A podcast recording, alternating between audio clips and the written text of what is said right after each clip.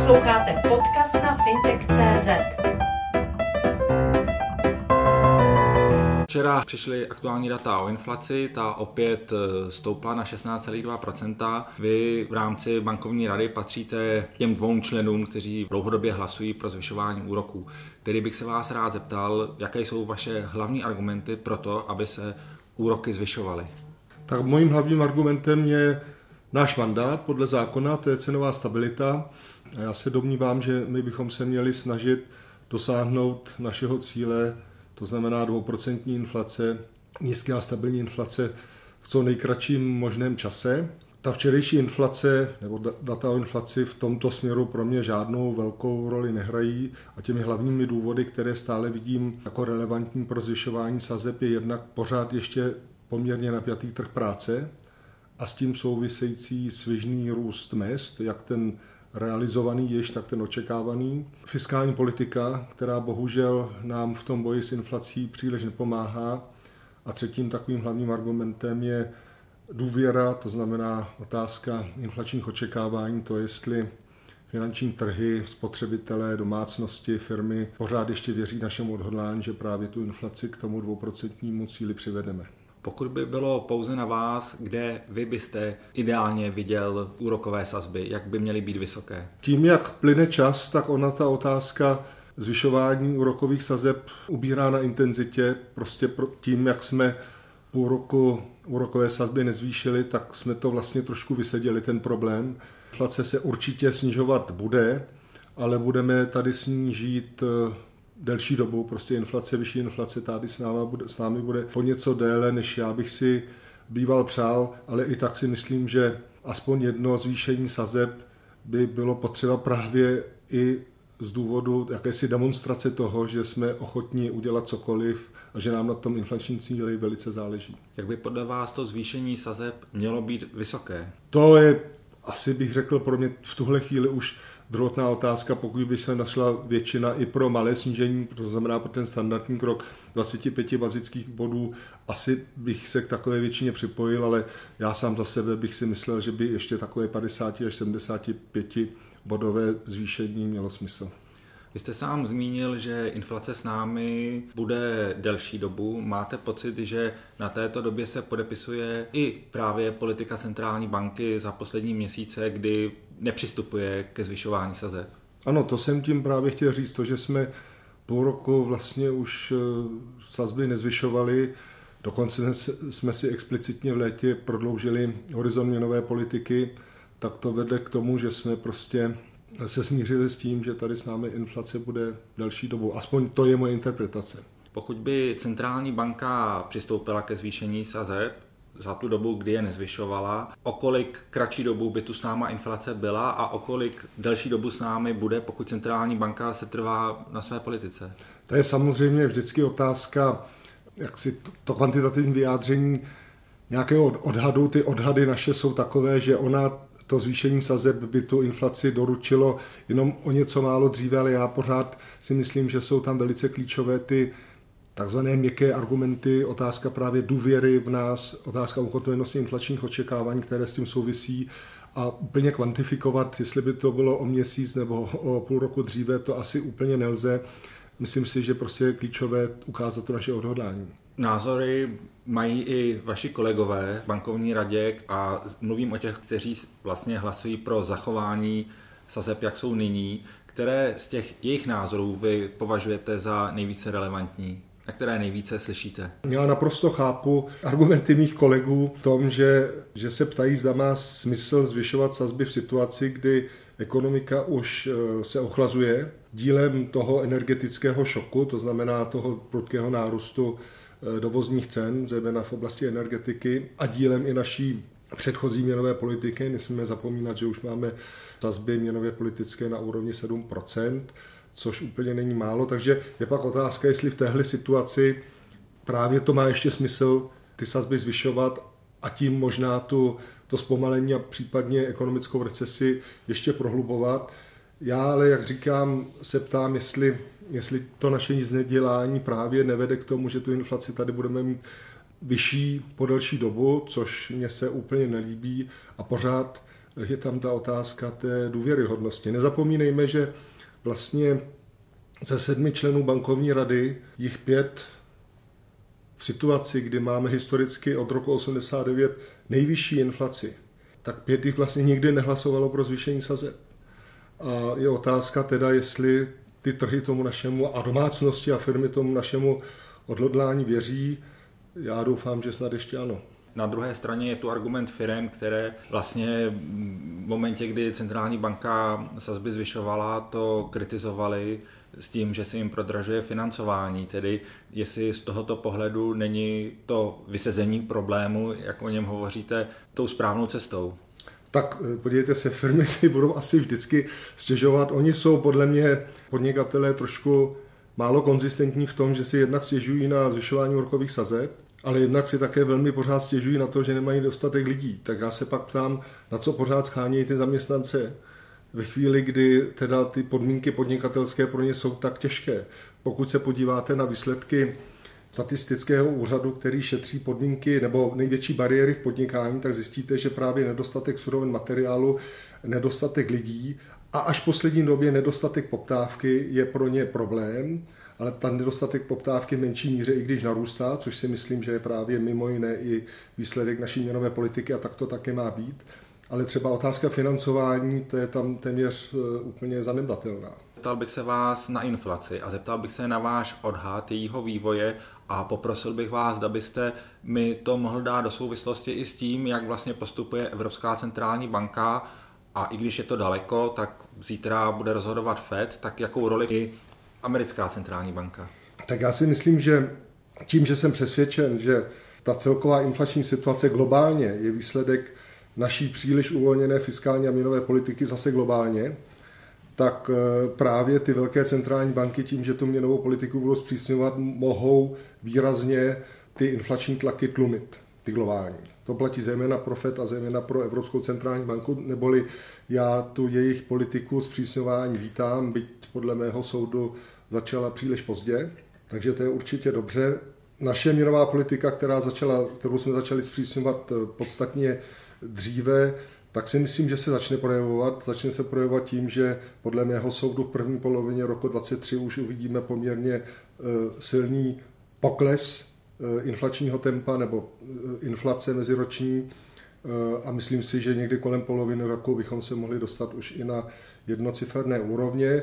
A myslím, že ten, to, kde bude dobře vidět, že ta naše měnová politika působí, bude v tom, že se začneme podle mě i propadat v tom žebříčku když se srovnáváme s těmi ostatními zeměmi EU, kde bohužel v té takzvané jádrové inflaci, to znamená inflaci, která je očištěna o tu energetickou část a některé jiné složky, tak jsme pořád bohužel první a myslím si, že v, i v této položce se začneme postupně propadat na nějaké nižší žebříčky, což bude výsledek naší měnové politiky.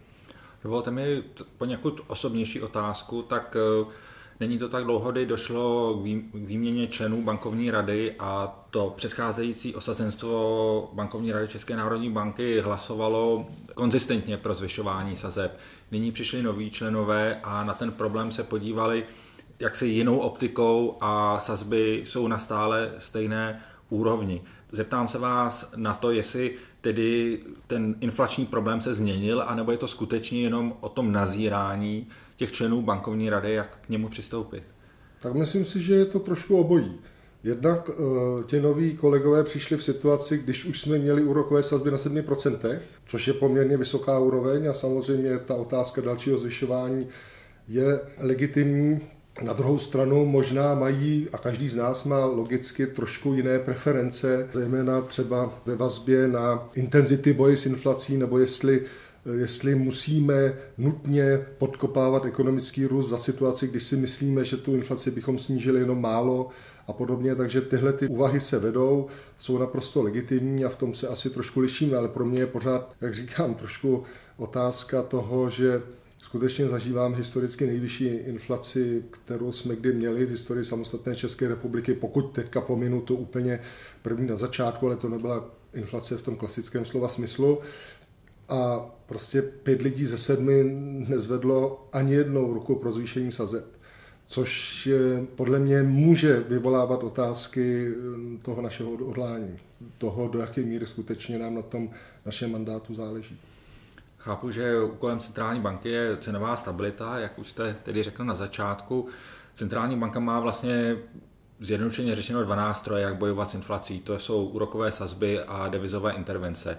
Pokud vy hlasujete pro zvyšování sazeb, jste zastáncem těch devizových intervencí, k nímž se vlastně to nové osazenstvo České národní banky zejména uchýlilo. Tak já úplně zastáncem devizových intervencí nejsem, byť tu jejich nutnost docela dobře chápu. Mně by se líbilo více prostě používat jeden nástroj, to znamená úrokové sazby, a ve chvíli, kdybychom úrokové sazby zvýšili, tak já bych byl proto, abychom zase přepnuli ten kurzový režim do toho normálního plovoucího režimu. Ale v situaci, kdy prostě z různých důvodů většina bankovní rady úrokové sazby zvyšovat nechce, tak tohle chápu ty naše kurzové intervence jako druhé nejlepší řešení. Nicméně také platí to, že se pořád ještě možná nacházíme v takovém trošku zranitelnějším nebo zranitelném období ve smyslu, že jsme prostě blízko toho ukrajinského konfliktu, že máme ekonomiku, která je poměrně průmyslová, energeticky náročná, energetiku nebo energetické suroviny z velké části právě dovážíme z problematických oblastí, zejména teda z Ruska, což může mít pak právě dopad i na to, že ten náš kurz může být volatilnější, protože ty kruhy, eh, trhy jsou prostě logicky, logicky nervóznější, takže všechny tyhle ty souvislosti já naprosto chápu, ale čím více se vzdalujeme, řekl bych, od toho prvotního šoku, tak si myslím, že bychom se měli snažit prostě vrátit do toho standardního režimu, ale myslím si, že prostě nutným předpokladem, aspoň za mě, by bylo zvýšení sazeb. Nedovedu si představit, že bychom zrušili devizové intervence, aniž bychom úrokové sazby zvýšili. To podle mě nepůjde. A ve chvíli, kdybychom to udělali, tak bychom se ale zase měli vrátit k tomu nástroji, který jsme používali dříve, nebo k tomu, že jsme odprodávali část devizových rezerv. To znamená, abych v tom prodeji devizových rezerv pokračoval, ale kurz by byl jaksi plovoucí, neměl bych tam žádnou cílovou hladinu, při které bych intervenoval. Když to hodně zjednoduším, tak vy úrokové sazby nezvedáte, vlastně podnikáte kroky na devizovém trhu, čímž ovlivňujete kurz koruny. A to má samozřejmě dopady do ekonomiky, protože když nastupoval například pan guvernér Michl, tak na první tiskové konferenci řekl, že počítá, že koruna spadne už v příštím roce na 26 korun za euro. Ale ta otázka zní, nemohou ty devizové intervence i ve vazbě s nezvyšováním sazeb, jak si zasáhnout českou ekonomiku negativně ve smyslu třeba vazby na export. Prostě ptám se na to, zda těmito kroky centrální banka nemůže trošičku zkomplikovat ten ekonomický vývoj v České republice. Naprosto chápu a v zásadě s tímto postem souhlasím. Důvod, proč mně se úplně nelíbí, že vlastně v současné době fixujeme dvě důležité ceny v ekonomice zároveň. Fixujeme úrokové sazby, to znamená cenu peněz, a fixujeme měnový kurz, což malé, malé otevřené ekonomice našeho typu, která má 80% zhruba HDP tvořenou prostřednictvím zahraničně obchodních transakcí, může vést k různým zkreslením a ty dopady mohou být různé. Já je v tuhle chvíli nemohu, nebo ani nejsem schopen úplně odhadnout, ale to, že prostě fixujete dvě tyto, tyhle ceny zároveň může mít nějaké reálné ekonomické dopady a kromě toho můžete samozřejmě argumentovat i tím, že trošku narušujete takovou tu čistotu toho měnově politického režimu tím, že jste vlastně neúplně transparentní. Dneska trhy vlastně neví, eh, do jaké míry my dneska máme, máme zafixované sazby a kolik vlastně, jakou úroveň cílujeme při těch našich devizových intervencích, jaké objemy prodáváme, to se všechno dozví trhy až s poměrně velkým odstupem, takže i ten režim je trošku málo čitelný pro, pro tržní hráče.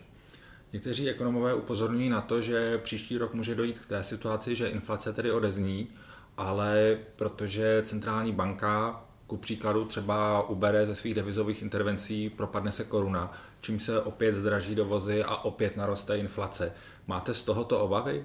No tak, jak říkám, já pro mě nutnou podmínkou pro ukončení těch devizových intervencí by byl zvýšení úrokových sazeb a jasná komunikace v tom smyslu, že bychom byli odhodláni, pokud by tento vývoj, který popisujete, nastal, zvyšovat úrokové sazby ještě dál. Takže prostě úroková sazba jako hlavní měnově politický nástroj. Ale samozřejmě pokud by zase došlo k nějakým já nevím, nečekanému vývoji v tom ukrajinsko-ruském konfliktu, nějaké nadměrné volatilitě, ohromná nervozita na trhu a podobně, tak pro takovou situaci bych si ty kurzové intervence pak zase dovedl, dovedl představit, ale nepoužíval bych ten kurz jako dlouhodobý měnově politický nástroj. Mimochodem, jak vidíte vývoj kurzu koruny v příštím roce? To já neumím úplně odpovědět. Za normální situace bych řekl, že bych očekával nějaké pozvolné posilování kurzu. Ale právě proto, že se nyní nacházíme v dosti mimořádné době, vzhledem k tomu, že kde geograficky ležíme, jaká je struktura naší ekonomiky, už jsem o tom mluvil, ta naše eh, energetická závislost, blízkost Ukrajině a podobně, tak se samozřejmě může stát cokoliv. Takže o to těžší je, je teďka ten kurzový vývoj předvídat. Já se znovu zeptám na to, co jsem se již ptal. Pakliže tedy sazby se nezvyšují, drží se umělé kurz eh, koruny, inflace v příštím roce, jak se očekává, klesne, ale díky možnému, byť tedy tvrdíte, že ten kurz koruny by mohl posilovat, díky možnému oslabení koruny se může ta inflace znovu zase jaksi ukázat jako nebezpečná.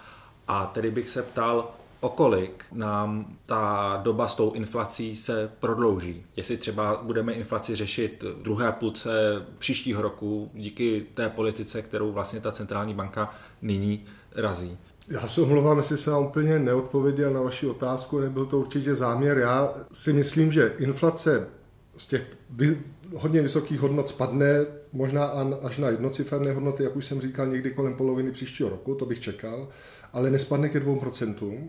Bude někde, to těžko teďka odhadnout, kde, někde mezi, já nevím, 5-8%. Tam podle mě může zůstat vyset delší dobu, ale jak dlouho to prostě bude záležet na tom, co udělá mezi tím také bankovní rada, co udělá centrální banka. Já se ptám úplně jednoduše, jak dlouho může centrální banka intervenovat na devizovém trhu? Ah, tak jestli se ptáte takhle, tak teoreticky může intervenovat do té doby, dokud nevyčerpá všechny své devizové rezervy. Ale těch my máme ještě velmi, velmi mnoho a myslím si, že každá bankovní rada, i tato ve chvíli, kdyby cítila, že se blíží vyčerpání jejich devizových rezerv. A prosím vás, tady jenom chci říct, že to nehrozí ani náhodou. Naše devizové rezervy jsou někde pořád ještě poměrně vysoko přes 50% našeho HDP, což v poměru HDP jsou pořád ještě jedny z nejvyšších na světě.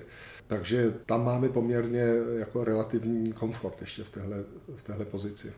Změním téma a zeptám se na fiskální politiku vlády, o níž jste se vyjádřil tak, že vám příliš nepomáhá. Pomohu si slovy více guvernérky paní Zamrazilové, která nedávno v televizi řekla, že když sleduje současnou vládu, tak má pocit deja vu, protože stejně jako minulá vláda rozdává peníze v úvozovkách kde komu. Tedy jak vy hledíte na ten fiskální výkon vlády Petra Fialy a kde vám způsobuje největší potíže v boji s inflací?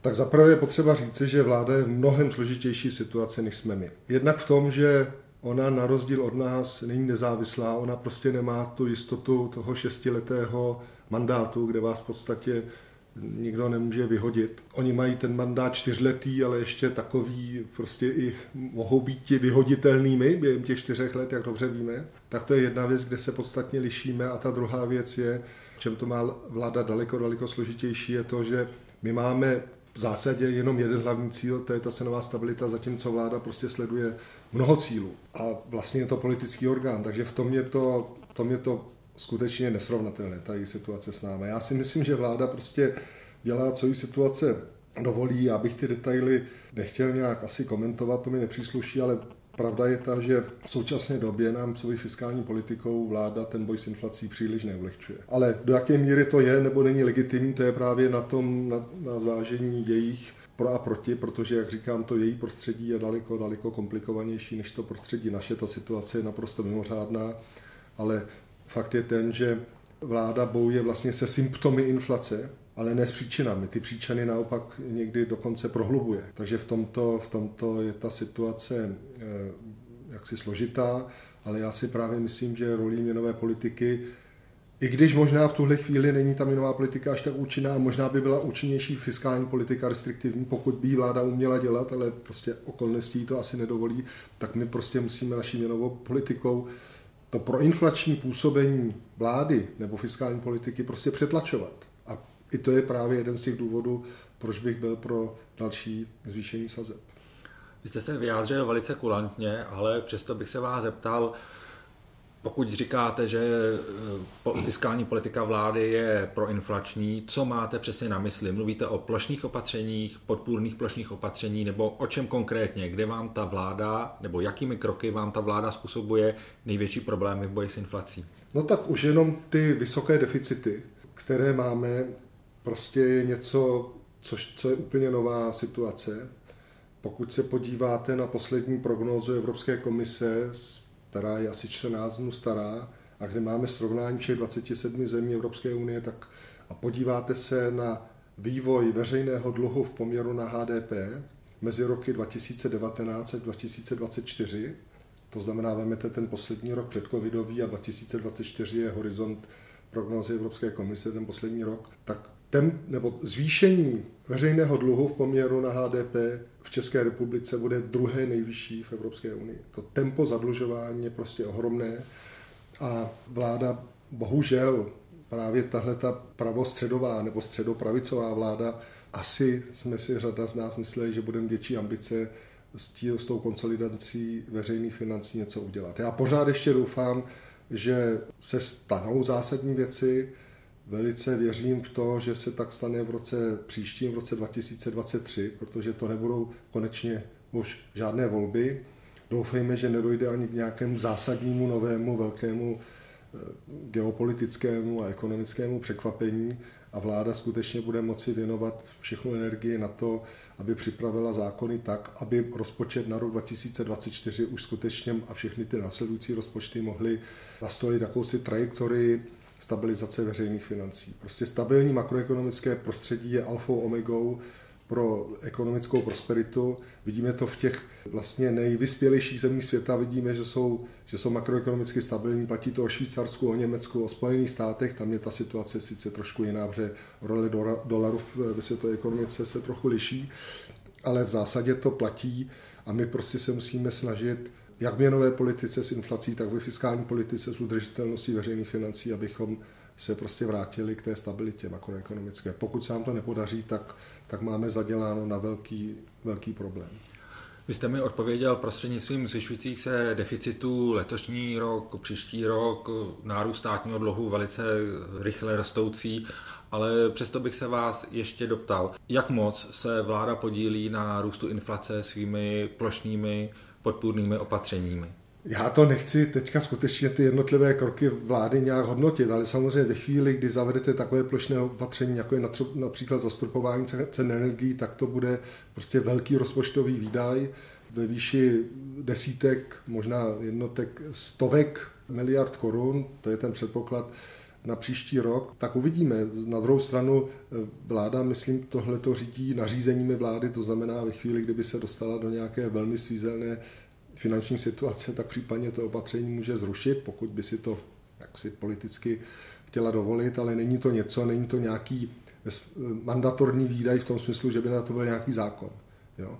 Je to, je to prostě nařízení vlády, jestli to aspoň tak správně chápu, které se může v případě nějaké finanční nouze zastavit. Takže to je třeba jedno z těch opatření, které je prostě dosti drahé, protože kteří lidé, například jako já, rozhodně eh, žádnou finanční pomoc státu v téhle oblasti nepotřebuje, ale na druhou stranu chápu, že vláda to prostě dělá plošně, protože je to z hlediska toho operativního provedení toho zákroku daleko jednodušší. Ono se hezky mluví o tom, že ta fiskální opatření mají být cílená, ale to je prostě velmi drahé. To jako řada vlád na světě moc neumí a ta naše už to neumí, bych řekl vůbec, což není jaksi vina této konkrétní vlády, to prostě neumíme v Česku dlouhodobě a tak to prostě je. Zmínil jste taktéž stabilní makroekonomické prostředí, obecně stabilní prostředí a mám na vás osobní otázku jako bankéře. Jak se tedy z tohoto pohledu koukáte na uvolení daně z mimořádných zisků na banky právě proto, aby vláda měla peníze na svá plošná opatření? Tak eh, k tomu se dá říct řada věcí. Řada věcí. Za prvé, já si myslím, že Možná bývalo by pro vládu bylo jednodušší, kdyby využila tu mimořádnou situaci k tomu, ne aby zavedla mimořádnou daň, ale je právě, aby skonsolidovala veřejné finance, aby odstranila ten strukturální deficit, to znamená zavedla nějaká permanentní opatření. tu mimořádnou situaci si pak můžete dovolit, prostě vám naroste mimořádné situaci o trochu více dluh, pokud nemáte ten strukturální problém. My jsme na to šli obráceně, my máme pořád ten strukturální problém zůstává a jenom řešíme jakoby tu mimořádnou situaci. Dobře, je to zase asi spíše nějaké politické rozhodnutí vlády, že k tomu přistoupila takto.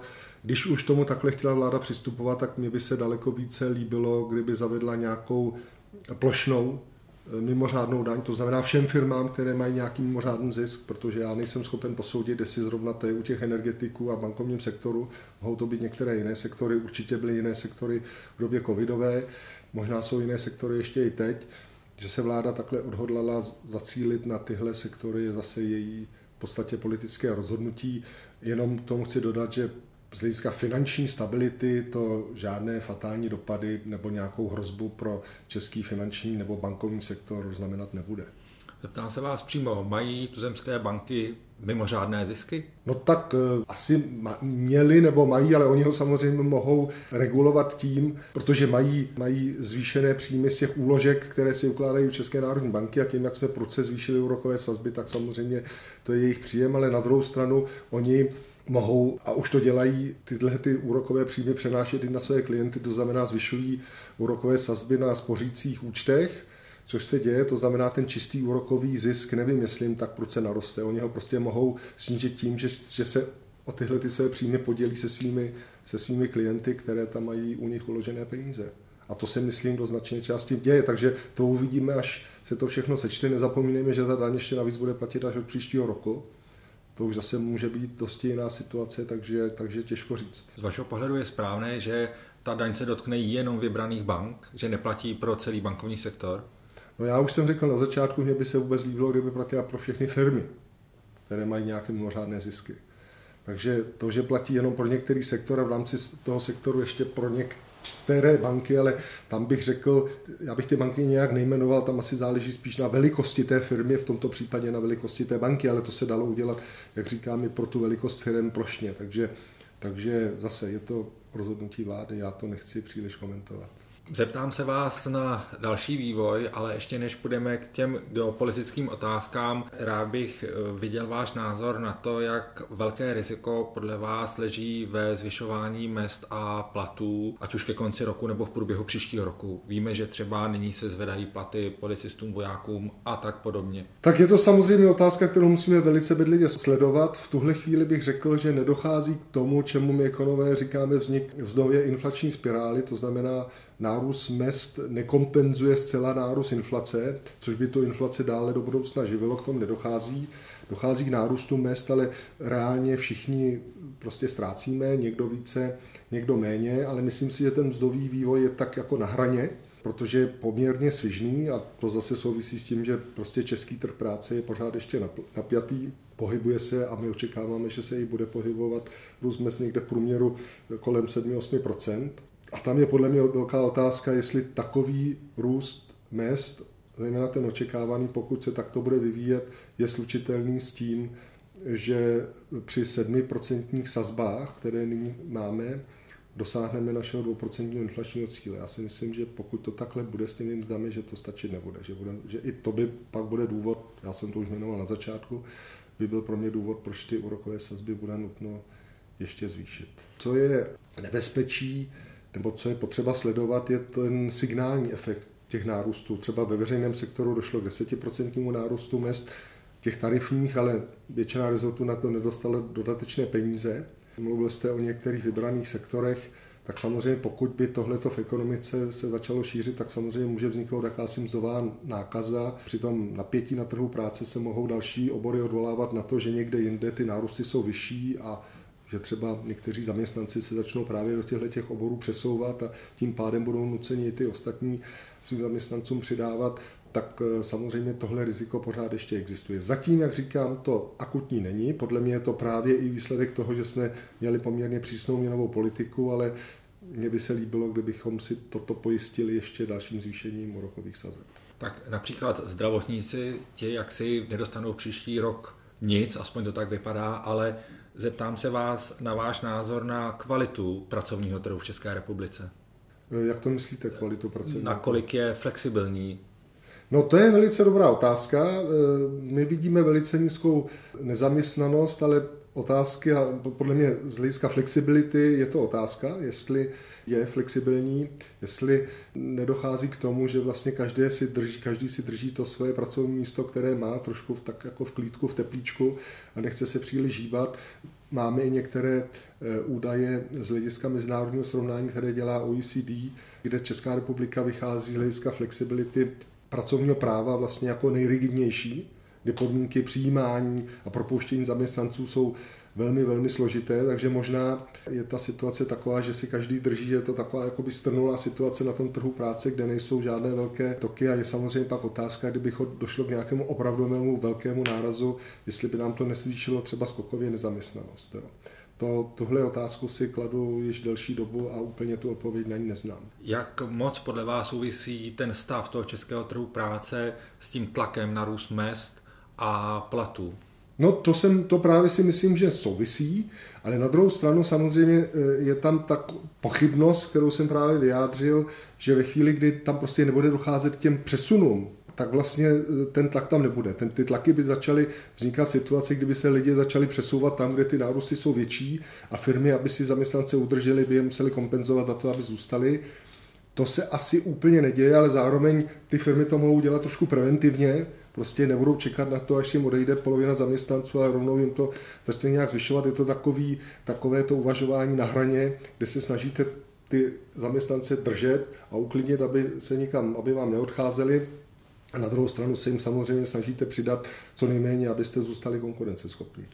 Vrátím se k inflaci a zeptám se vás na to, kde vidíte mezinárodní rizika nebo tom geopolitickém vývoji širším, v tom smyslu, že by mohli podnítit a zase akcelerovat eh, inflaci v České republice? No já si myslím, že klíčový bude prostě ten globální boj s inflací, to, co budou dělat velké centrální banky, to, co bude dělat i fiskální politika, zejména ve Spojených státech, protože ta podle mě přispěla k tomu, že inflace narostla takovým závratným způsobem, jakým, jakým narostla. Takže to eh, samozřejmě velkou otázkou bude. Já úplně nejsem zastáncem těch takových těch eh, teorií nabídkové inflace, podle mě žádná nabídková inflace neexistuje, existuje nabídkový šok. Ale ve chvíli, kdy, eh, eh, kdy pořád ještě ekonomika roste, dochází k plošnému zvyšování cenové hladiny všude, tak je to prostě nakonec poptávka inflace, protože prostě i za ty vysoké ceny si někdo něco kupuje. My jsme k tomu měli řadu studií, které jsme dělali v České národní bance, kde jsme ukázali, že firmy si zvyšovaly ceny ještě nad rámec nárůstu těch nákladů, že se jim zvyšovaly marže. Zrovna včera vyšla studie IFO Institutu Mnichovského, respektive jejich pobočky v Drážďanech, kde e, tamní ekonom to dokazuje i na německých datech, to znamená, ta poptávková část té inflaci pořád hraje velkou roli, takže si myslím, že bude prostě velice záležet z toho globálního pohledu, jak tomu zejména přistoupí ti velcí hráči, jako je FED, jako je Evropská centrální banka, jak tomu přistoupí e, fiskální politiky v těch velkých zemích, jako je Německo, Francie v Evropě, Itálie, e, Spojené státy a podobně. Zmínil jste Německo, zmínil jste Spojené státy, zmínil jste Francii. V Americe vidíme nový dotační program do ekonomiky v řádu několika bilionů, v přepočtu několika bilionů korun. To samé Němci, dotace do ekonomiky, přidávají se další státy. A tedy bych se vás zeptal, jak moc tato vlastně uvozovkách dotační politika vlád ovlivňuje tu pozici centrálních bank, které vlastně mají za úkol cenovou stabilitu, to na jedné straně a na druhé straně přicházejí vlády a vlastně zachraňují všechny obrovskými sumami peněz. To je stejný příběh, jak jsem o něm už mluvil v případě České republiky. Vlády v těchto vyspělých zemí prostě potlačují symptomy inflace, ale pokud se týká jejich příčin, tak je rozhodně neřeší, respektive ještě prohlubují. Tyhle ty vysoké výdajové programy to inflační situaci samozřejmě zhoršují. Ale je to samozřejmě důsledek toho, že vlády reagují prostě na tu společenskou poptávku právě po těch různých kompenzacích, ale tuto inflaci nevyřeší. O to více pak musí proti tomu právě působit měnová politika centrální bank. Možná velice zjednodušující otázka, ale je zřejmé, že třeba pokud bychom zůstali v České republice, tak vláda na té inflaci prostřednictvím výběru daní vydělává. Myslíte si, že i to hraje roli, že vlastně ta vláda si díky inflaci doplňuje chybějící příjmy v rozpočtu? Tak samozřejmě, že o tom takto lze uvažovat. Vláda je jedním z největších dlužníků a samozřejmě dlužníci obecně na inflaci vydělávají více než věřitelé, takže asi by se takhle dalo uvažovat, ale já prostě o tom takhle uvažovat nechci. Já znovu zdůraznuju, že my máme prostě dělat svoji práci a té vládě pokud by takto uvažovala tu situaci prostě zkomplikovat tím, že ještě výrazně zvýšíme úrokové sazby. Tečka. Říkáte, že vaše pozice, když to trošičku nastřelím, je složitá, ale pak bych se vás zeptal, jak hledíte třeba na pozici Evropské centrální banky, která má za úkol bojovat s inflací, ale jak si pracuje s eurem, kde se to zadlužení těch jednotlivých zemí velice liší, jestli tedy vůbec může v tomto prostředí nějak smysluplně fungovat. Tak já si nejsem jistý, jestli jsem úplně řekl, že naše situace je složitá, já jsem naopak se snažil snad říct, že si myslím, že situace České národní banky je poměrně té komplexnosti toho světa poměrně jednoduchá. Trochu složitější nebo o složitější je skutečně situace Evropské centrální banky v tom, že ona jednak musí řešit tato dilemata, do jaké míry ta recese samotná schladí ekonomiku a musí zvyšovat sazby a nemusí ten příběh, který máme v České republice, do jaké míry tam jsou inflační tlaky z trhu práce. Mimochodem je zajímavé sledovat jak v České republice, tak v Americe, tak v eurozóně, že to ekonomické zpomalení sice k němu dochází, ale rozhodně nedochází k žádnému nárůstu nezaměstnanosti, to znamená slazování na trhu práce jakoby není, což je takový poměrně zajímavý jev a uvidíme, myslím, s postupem času snad budeme schopni to nějakým způsobem pochopit, co se vlastně děje. Ale další komplikace, které Evropská centrální banka má, jsou v podstatě dvě. Jednak je to to ohromné zadlužení jednak států, ale i domácností, které je mnohem vyšší, než je tomu v České republice. A ty dopady, které právě ze zvyšování úrokových sazeb na sektor domácností, firem a vlád by to mohlo mít, e, což je samozřejmě problém. A druhý problém je ta heterogenita eurozóny, kde už nyní vidíme ohromné rozdíly v mírách inflace. Vidíme baltské státy, které mají inflace někde přes 20% a státy, já teďka nevím, kteří jsou ty nejnižší, ale byly to někde Malta, Francie podobně, kde byla ta inflace někde kolem 5-6 a máte jenom jednu úrokovou sazbu a ve všech těchto těch zemích se snažíte snížit tu inflaci.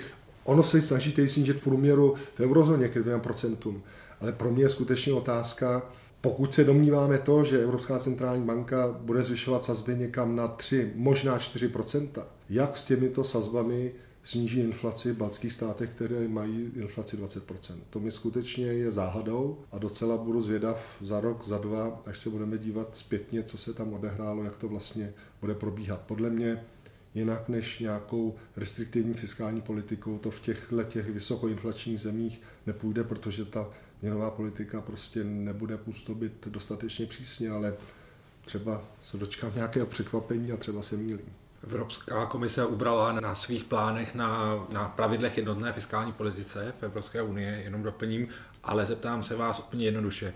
Pokud by Česká republika měla euro, kolik by u nás nyní činila inflace? No, to je velmi těžká otázka, protože inflace prostě eh, je výsledek měnově politických podmínek, ale i reálně ekonomických podmínek, trh práce, fiskální politika a podobně. To znamená, za jinak stejných podmínek, pokud bychom dneska měli euro, s úrokovými sazbami tam, kde má eurozóna, tak si myslím, že by inflace byla mnohem, mnohem vyšší, než ji máme teď. Během tohoto rozhovoru jste se několikrát dotknul situace na Ukrajině. Jak moc podle vás vlastně tento konflikt v příštím roce může ovlivnit cenovou stabilitu v České republice? Tak já už jsem mluvil o tom dopadu na právě třeba ten kurzový vývoj, prostě související s tou velkou nejistotou. Pokud by došlo k nějakému vyřešení situace, což bychom si samozřejmě všichni přáli, tak by to na jednu stranu zjednodušilo tu situaci na straně nabídky a možná by to uvolnilo nebo snížilo napětí v oblasti energetických surovin zejména, ale na druhou stranu pravděpodobně, a to může, jestli to správně chápu, možná běžet i paralelně trošku s tím konfliktem, může začínat proces znovu obnovy a znovu budování Ukrajiny. To by zase na druhou stranu v závislosti na intenzitě financování, způsobu financování na míře zapojení českých firm a podobně mohlo působit spíše proinflačně, ale to velice bude záviset prostě na tom, jak se ta situace bude vyvíjet a to myslím neumí v tuhle chvíli predikovat vůbec nikdo.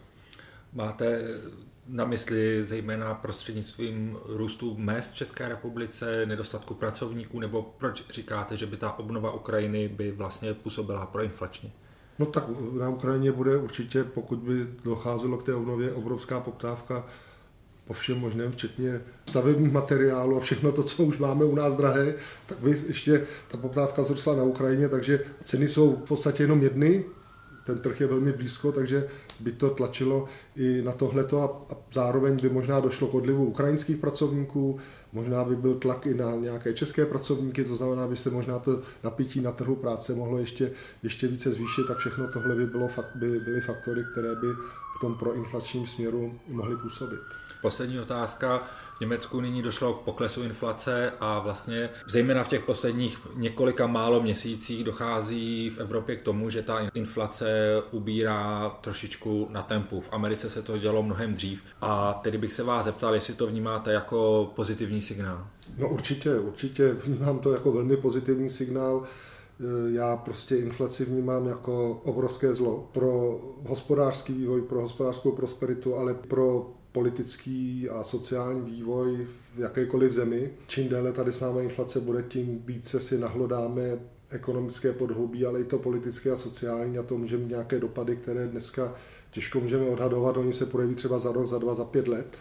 Takže čím dříve se nám tahle ta situace s vysokou inflací podaří vyřešit, tím lépe pro nás, pro všechny. Sledujte fintech.cz